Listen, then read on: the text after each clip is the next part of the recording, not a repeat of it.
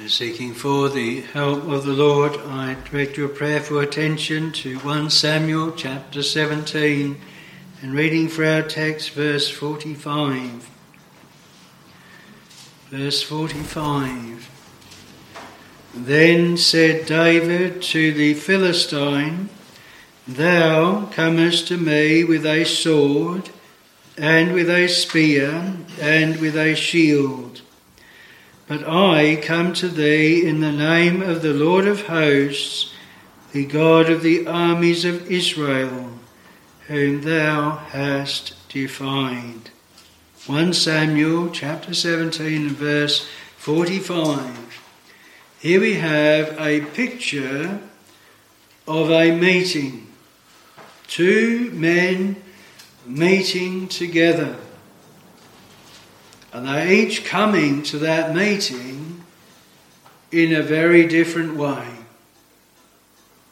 How often that would be replicated in many things in our lives, whether it be in our secular employment, whether it be in our studies, whether it be in the church of God. How often we meet together we may be mindful of how the other person is meeting us, what we are going to be faced with. And it would be a good thing if we are mindful as well how we are attending that meeting, how we are coming, and that we are not tempted to actually think, well, just because one is coming to the meeting in this manner that we have to come to that meeting in the same manner. We don't. And here we have the situation where one is not one of the Lord's people, a defier of the people of God, and one is one of the Lord's people, and we see how differently they come to this meeting. May it always be so that as the Lord's people, whenever we meet with the world, whenever we meet with those who fear not God, we still come as dear David did in the name of the Lord our God. Well, we took up with the account here when David was first uh, brought before uh, Saul and he says that he will go against the Philistine. Beforehand, we have the whole setting, the picture of what is happening. We have the valley of Elah, we have Mount on each side. One side we have Israel, the other side we have the Philistines. And we have this giant, nine and a half feet tall, I think perhaps as tall as this pulpit, and must have been very imposing sight, not on his own, he's got the armour bearer with him as well. And he comes before Israel and he sets the terms of this battle. He lays it out that it doesn't need that all of the armies fight together, let there just be one found. And if the one that is chosen from Israel can defeat him, Goliath, the giant, then, is, uh, then the Philistines would be Israel's servants. But if Goliath was to prevail against the Israelite, then the Israelites would be the Philistines' servants. And that was the terms, and for a whole 40 days this man came out into the midst between these armies and he defied the armies of Israel. He defied them. He said, Give me a man. But there was no man found at all in Israel, not even Saul was game enough to go against this man.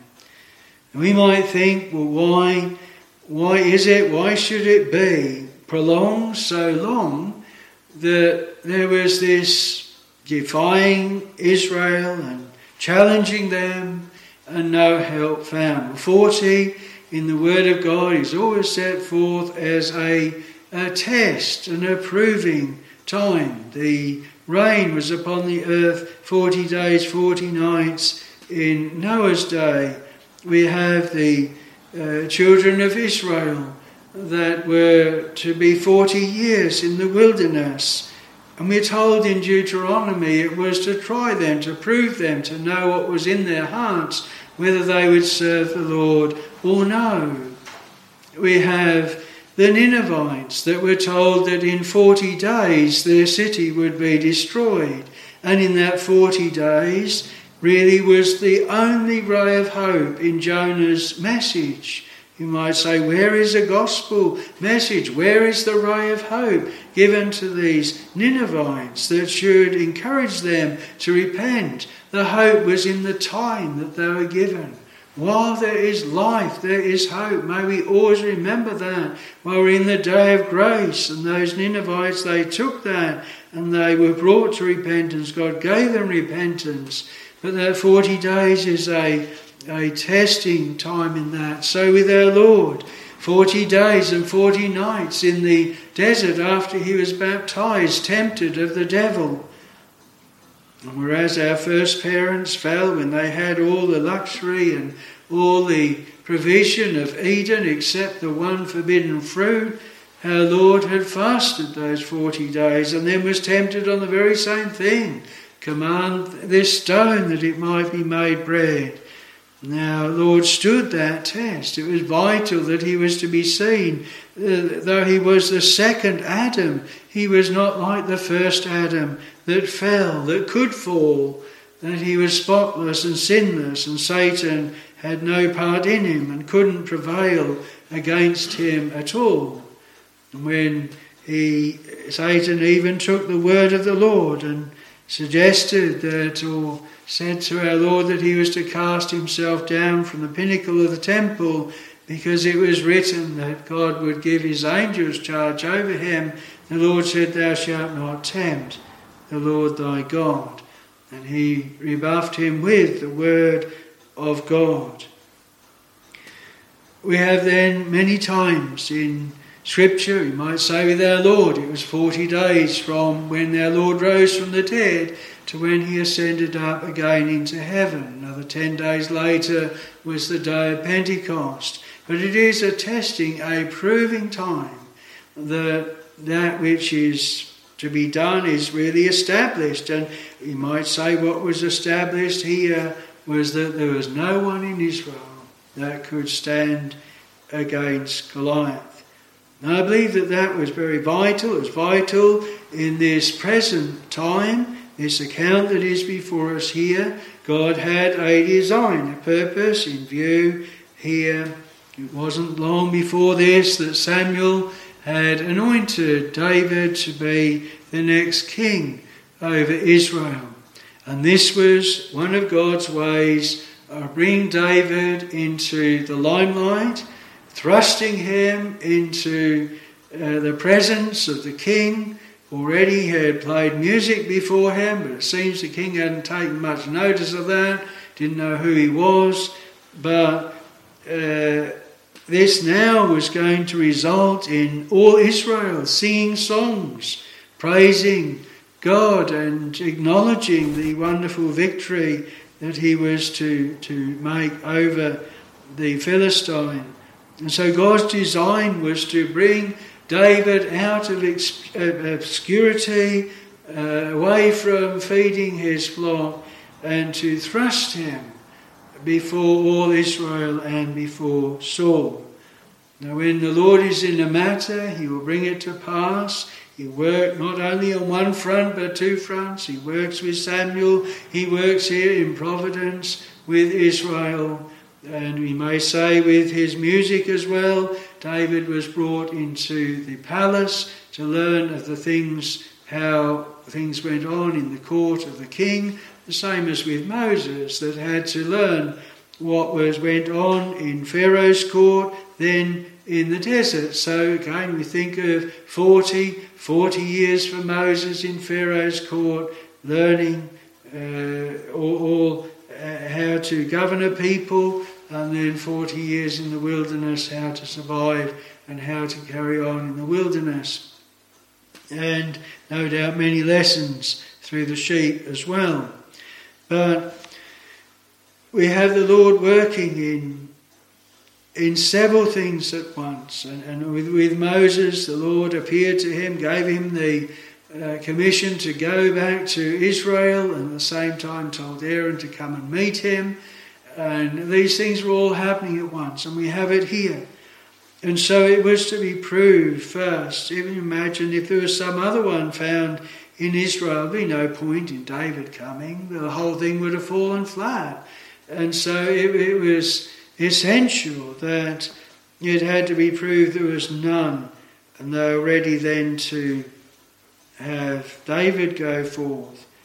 We see as well that David's coming to the camp was on his father's instructions. His father sent him, he obeyed. How many times we find this? How did Joseph start on his journey to Egypt? It was obeying his father. He must have been quite apprehensive of going to brothers that already hated him. But sometimes the smallest thing, or it's not really a small thing, obedience to a parent just to do an errand, uh, is the start of something very great. If we would be blessed in great things, we begin in small things. And you might say the commandment, honour thy father and thy mother, both David and, and Joseph began in this path, in that way. And so David then is brought into the camp and he hears firsthand uh, the giant and he hears his terms and he hears those conditions and he sees the fright of the people running away. You know, in a spiritual sense, David is a beautiful type in this account of our Lord and Saviour Jesus Christ, David's greater son that was to come. The terms there are that the people of God, they stand in Him. It is what our Lord has single handedly done and accomplished at Calvary that ensures the people of God their deliverance, their victory in the Lord Jesus Christ.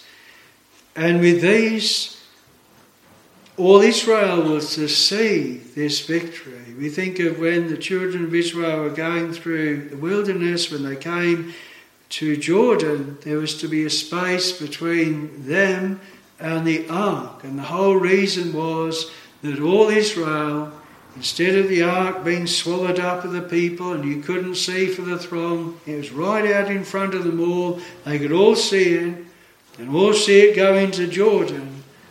Long way off for many of them, but when they came to go through Jordan, they'd go right next to it. And so many times in Scripture, we have when there is a type of our Lord and our Lord Himself, when He suffered, was made a spectacle. And I, if I be lifted up above the earth, will draw all men unto me.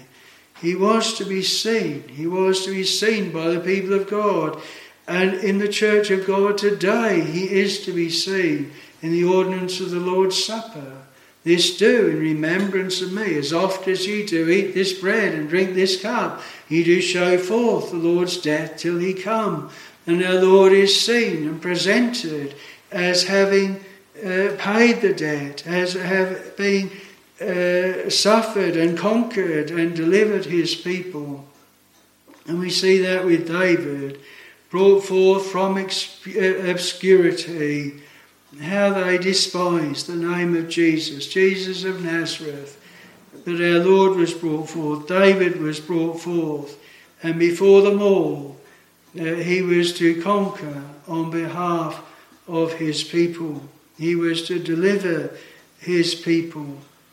And so this proving time had to prove another thing, and that was that there was no help other than David. And many times with the people of God, there must be taken away first that thought that, well, we are not so fallen.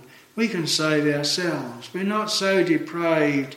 We, we can exercise our own faith and we can, uh, of our own ability, save ourselves.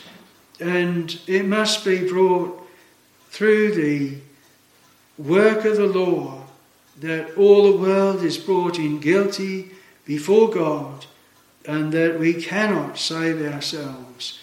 When Boaz was to redeem Ruth, then he said, There is one kinsman nearer than I.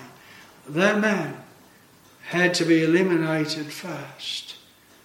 Now, in some ways, I believe it is a type of ourselves, our own righteousness, our own selves. You know, he could redeem land, but as soon as it was a person, no, he couldn't. And no man can redeem his brother. The scriptures are very clear on that because we need redeeming ourselves, and our blood is not the blood of God. It is uh, that we must be redeemed ourselves. So if we shed our blood for another, we would perish, and so would he or she. And so, with the Israelites here, what had to be dealt with so that no one could say afterwards, Well, David, if you hadn't have killed the Goliath and the giant, someone else would have. Just you stepped in too quick and uh, you didn't give others an opportunity to do so. No, it had to be proved that there was no other way. And that is to be seen, the Lord dealing with his people in that way to cut off every other hope and every other way so they're able to uh, testify with the hymn if ever my poor soul be saved, his Christ must be the way.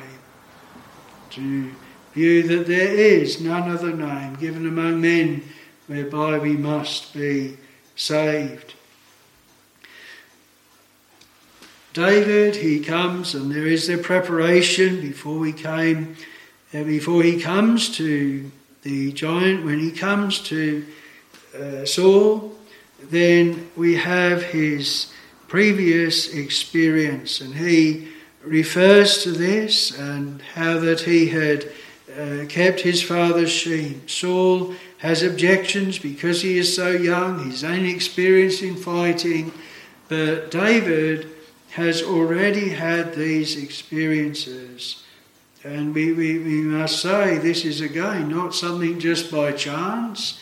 If this is appointed to bring him before all Israel, the bear coming, the lion coming, his previous deliverances, the Lord delivering him, he's able to translate those. And you might say, Well, David, do you really think you can equate this giant with the bear or the lion? Can, can you really draw this parallel that the same God that has helped in one will help you in another? You might be in troubles, trials tonight. You look back, you say, The Lord helped me in that trial, and that was, uh, these were the details of it. But now I've got this trial that's before me, and this is so different, uh, so much greater so many differences in it, how can I really equate that God has helped me before will help me in this one? Well, in this account, we say, yes, you can. David did. The same God, his God, that helped him with the lion, with the bear, he would help him against this giant. And he did. What a lesson it is for us. Don't just brush away past experience, past helps. Don't just think, well, they're just small things. And you come into those greater things, you think back, the Lord gave that to me for a purpose. God caused me to have that trial, and it must have been a trial to have the, the bear and the lion coming, but He brought those to prepare me for this time. I believe I can say my life there's been many times when met with, with trials, with difficulties, with things that make one's heart sink, it is a good thing to remember back and feel well, the Lord has prepared me for this. He has given me these trials, He's brought me through them, He's helped me in them, and He that has helped me hitherto will help me all my journey through. And it is good theology, it's a good thing to remember. We're not to forget the Lord's mercies, and not to forget how He has put forth His hand, His mighty power on our behalf before. The second thing before he goes out before Goliath is that, is that Saul thinks that he will then provide him with some armour, some protection, and with a sword, some weapons of war. Those weapons that Saul would have used. In fact, it is said that it was actually Saul's armour that he gave him. But David, he puts these off him. And the reason that he gives, he says, I cannot go with these, in verse 39. For I have not proved them. And David put them off him. He proved his God in the lion and the bear, but he hadn't proved these. There's something new. You know, there's many things in our lives, really, that we have practices before, we prove them, we make sure it does work, we don't just go straight in, but we actually make sure that we can use what we are, are, are using and be helped by it, be comfortable with it. And David, he realizes this was not a time to take untested armour and to launch out in a way that was not consistent at all with what he'd been before. No, he was to go back to what he had proved. And that may be a lesson to us as well. Your trial, your extremity, those things before you, not a time now to try something new, a new method, a new way of deliverance, but to look back as to what the Lord has already given you and prepared you in. And so David here, he puts off this armour that was not proved, and then he goes forth, and he goes forth uh, against Goliath. Goes forth to this meeting, a meeting really unto death, a meeting in front of so many witnesses, many times with the people of God. We think of the martyrs, we think of those maybe today brought before courts, and cases have been brought before the Christian Institute has highlighted them, where the Lord's people have been brought before courts or challenged by the land in what they've said or what they've done. And on one hand, there's the world looking on, those that hate the Lord's people those that would find occasion against them. On the other hand, there's all the Lord's people looking on, and we can have this picture with this valley, with David and Goliath, and these two assemblies on each side, all looking on what the outcome will be. Really, God's people in this world, they are a spectacle. I often thought with the children of Israel when they were going through the wilderness and in the promised land that where the Lord dealt with them, where He chastened them, where He corrected them, it wasn't done in a corner. Other nations saw. And in fact, some of the prophets, they spoke of the other nations, spoke against them, because they were glad when God chastened His people. They left it up in pride against them. But the Lord said, No, you may have done that, but I will deal with you next. And God's people are walking in the midst of the world, many see what happens to them, see their trials, their tribulations. It's not done in a corner. And maybe remember that what's at stake is what was at stake here is the Lord's honour and glory. But even when the Lord is chastening his people, it will be for the Lord's honour and glory. We can be sure of that. I want to then look briefly at three points. Thinking of this meeting where they're meeting together, David is very aware, he's very mindful of both sides of this meeting. So I want to look first at how Goliath was coming to this meeting. And then, secondly, how David was coming to this same meeting. And then the victory that was obtained. So, how is Goliath coming? David is very mindful of this. In our text, David said to the Philistine, Thou comest to me with a sword and with a spear and with a shield. He's not ignorant of how Goliath is coming.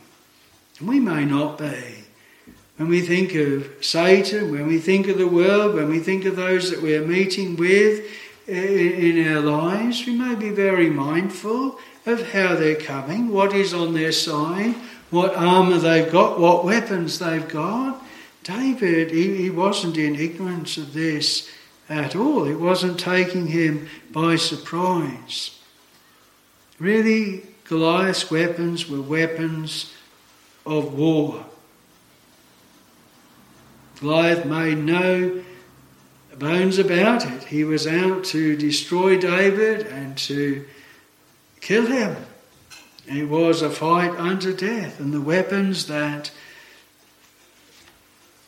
he had were weapons of war.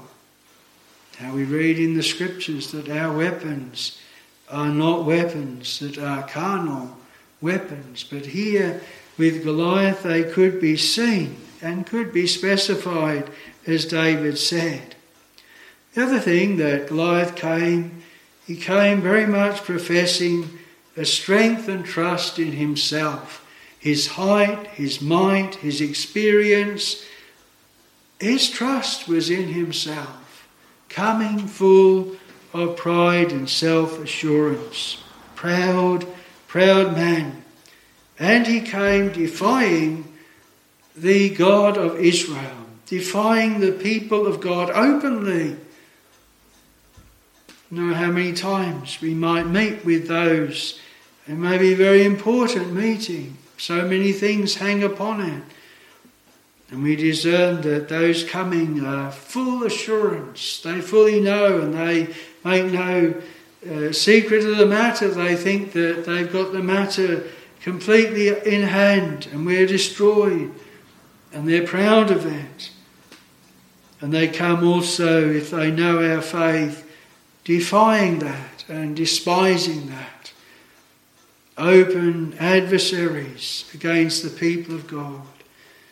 I believe that more and more we should bear in mind this meeting because many, many times there will be such meetings between God's children and those that are not.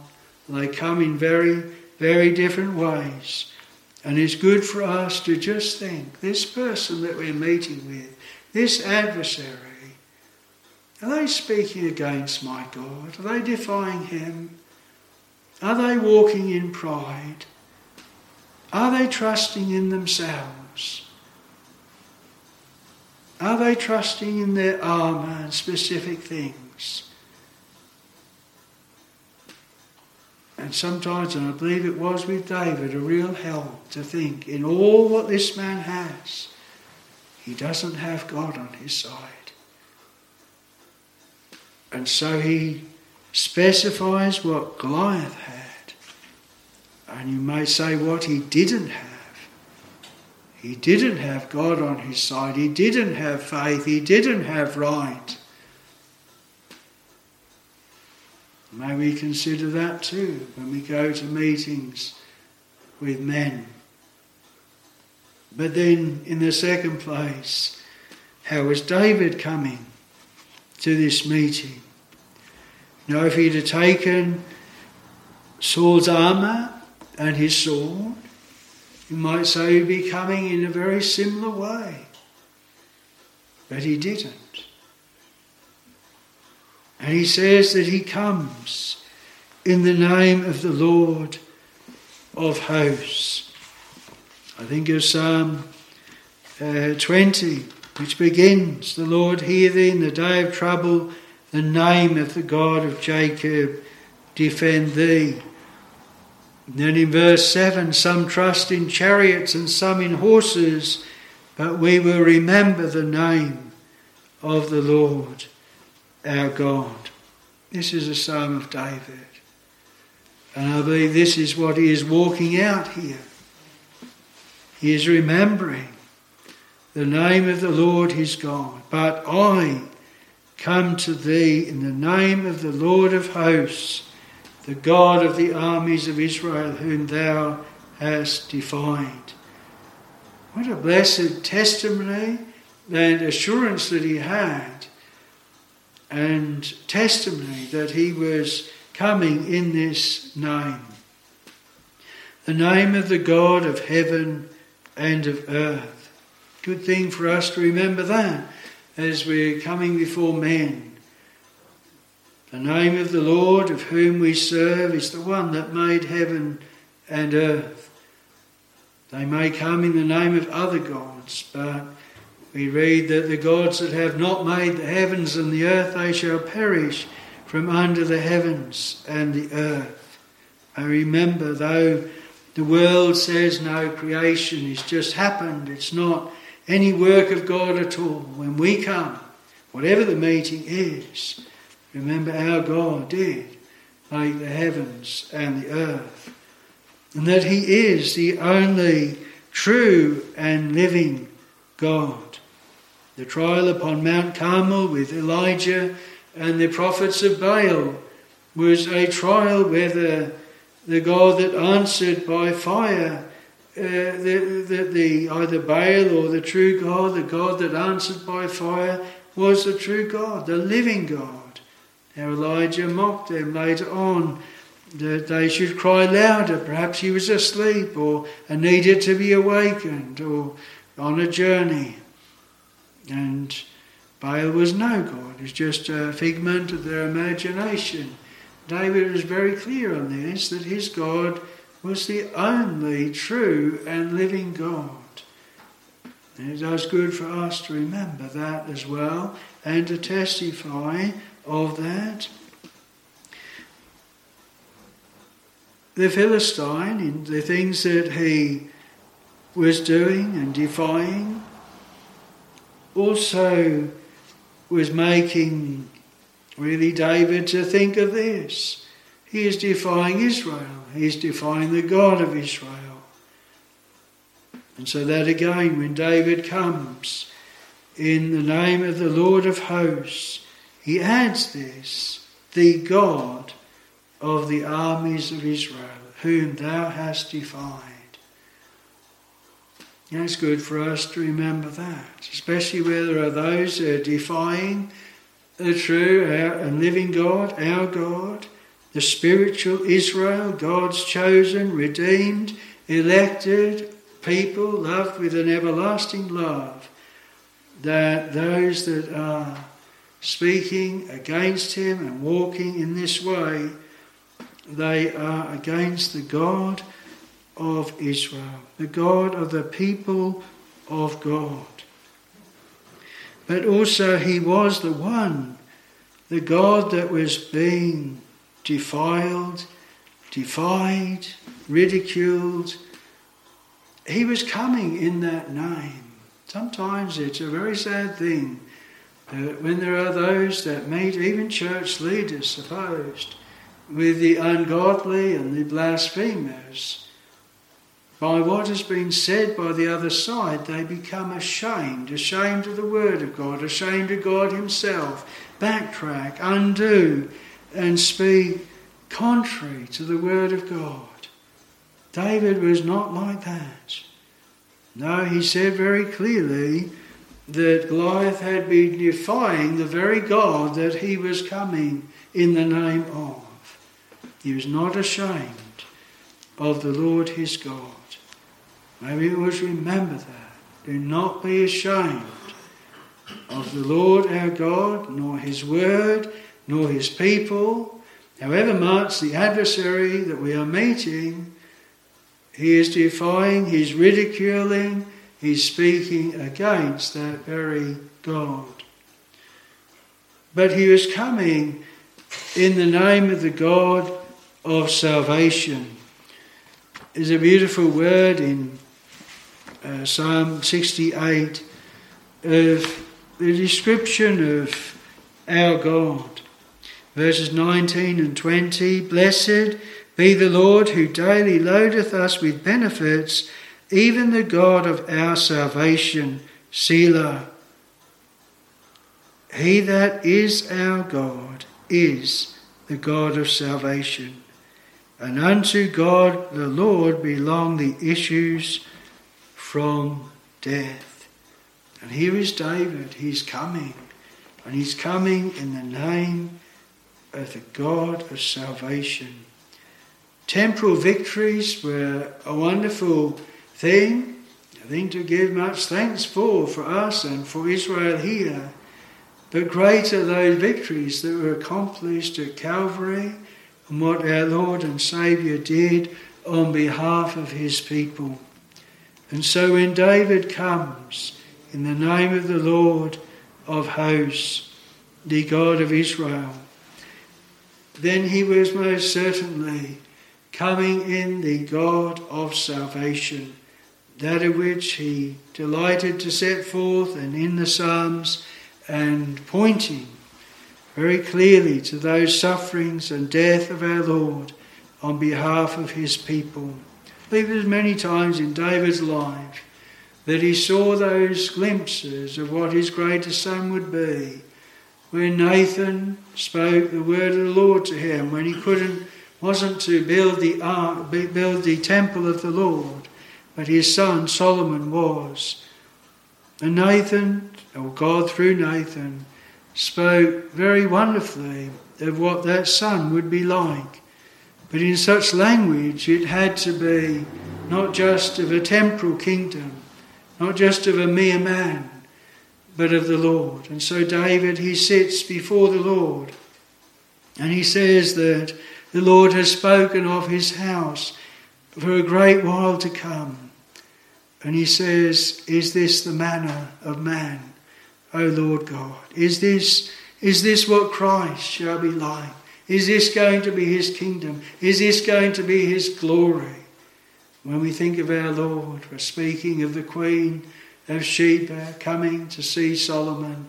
A greater than Solomon is here, he says. I believe David saw that greater than Solomon. And so here as well, I believe David saw this. He saw the way that the Lord would save and deliver his people.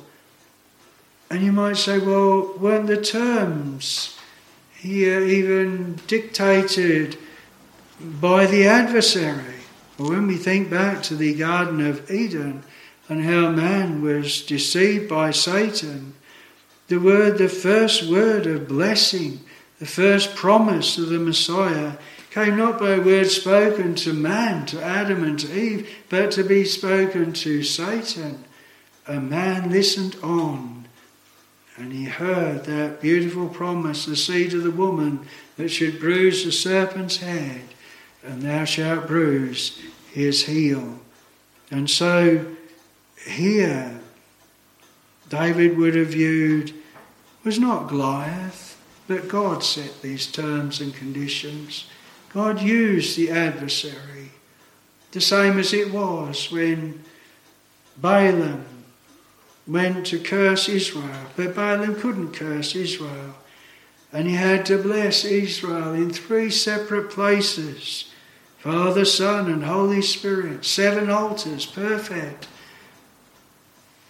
Was it dictated by Balaam, by his rebellion or desire to curse Israel? No, it was God's blessing. What about Calvary? Was it just the work of wicked men? Peter says, Ye have taken and by wicked hands crucified and slain. Is our salvation dependent upon wicked men? He was delivered by the determinate counsel and foreknowledge of God. Yes, God uses means, He uses Goliath, he uses a sling, he uses a stone, he uses Goliath's own sword to kill him, and uses wicked men to crucify our Lord and Saviour Jesus Christ. God has his servants everywhere. But we know in Romans 8 that all things work together for good to them that love God, to them that are the called according to his purpose. So, David here, he is able to draw in the words of our text a summary of how each one is coming to this meeting. Well, what is the outcome? That's the important thing, isn't it? Now, be one thing to have all of this rhetoric, all of these things that are being said, but what is the outcome? How is it going to turn out? And we should never take this for granted. You know, we think of the two on the way to Emmaus. They had seen our Lord suffer and bleed and die. They had seen the Lord offer that great sacrifice at Calvary, but they couldn't understand what was done. We trusted it should have been He that should have redeemed Israel. And besides all this, this is the third day. How vital for the empty tomb. How vital for the victory over death. How vital that our Lord should not only die but rise again from the dead. How vital it was here that David should prevail over the Philistine and that the David should be given the victory. And that victory he was given. And David was very sure the faith that God had given him. I mean, never overlook this. That wonderful faith that God gave him. This day will the Lord deliver thee into mine hand, and I will smite thee and take thine head from thee. And I will give thee carcasses of the host of the Philistines this day, unto the fowls of the air, and to the wild beasts of the earth, that all the earth may know that there is a God in Israel. And all this assembly shall know that the Lord saveth not with sword and spear, for the battle is the Lord's, and he will give you into our hands. A very clear statement of assurance and of faith given by God, and that which was honoured by God. As we sung, God sent the, uh, gave David the skill. He sent the stone, and the stone did its work, and then David used the Philistines' own sword to slay him. So David prevailed over the Philistine with a sling and with a stone and smote him. What a victory was obtained, not just for David, but for all Israel. How it encouraged all Israel those that were fleeing before, full of fear, now they were running against the Philistines. Now their champion was dead. Then they had strength. Then they had power.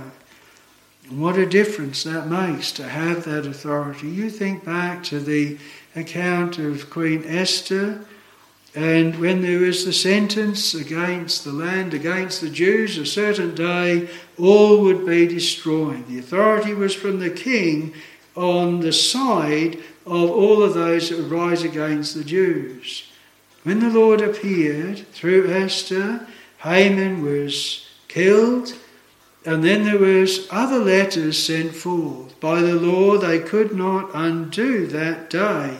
That day was still there. The command was still there uh, that all the enemies of the people of God should rise against them. But there was given a counter command. There was given authority to the children of Israel to rise against any that rose against them. And that turned that day into joy and into rejoicing and made even their enemies become Jews or turned over to their side for fear of them. And what was the difference? They had the authority from the king. And under the gospel, in what the Lord has accomplished at Calvary, he now is able to say to his people, Fight the good fight of faith and lay hold upon the uh, eternal life if the enemy, the enemy comes in like a flood, I will lift up a standard against him. Resist the devil, and he shall flee from you. And you say, How can I resist? I'm poor, I'm weak. But no, he's a slain enemy, and like with David, the Lord shall fight on our behalf. We should remember that authority that the Lord has given his people, that help that he has given, because he has conquered, conquered at Calvary, he has delivered his people, same as David here.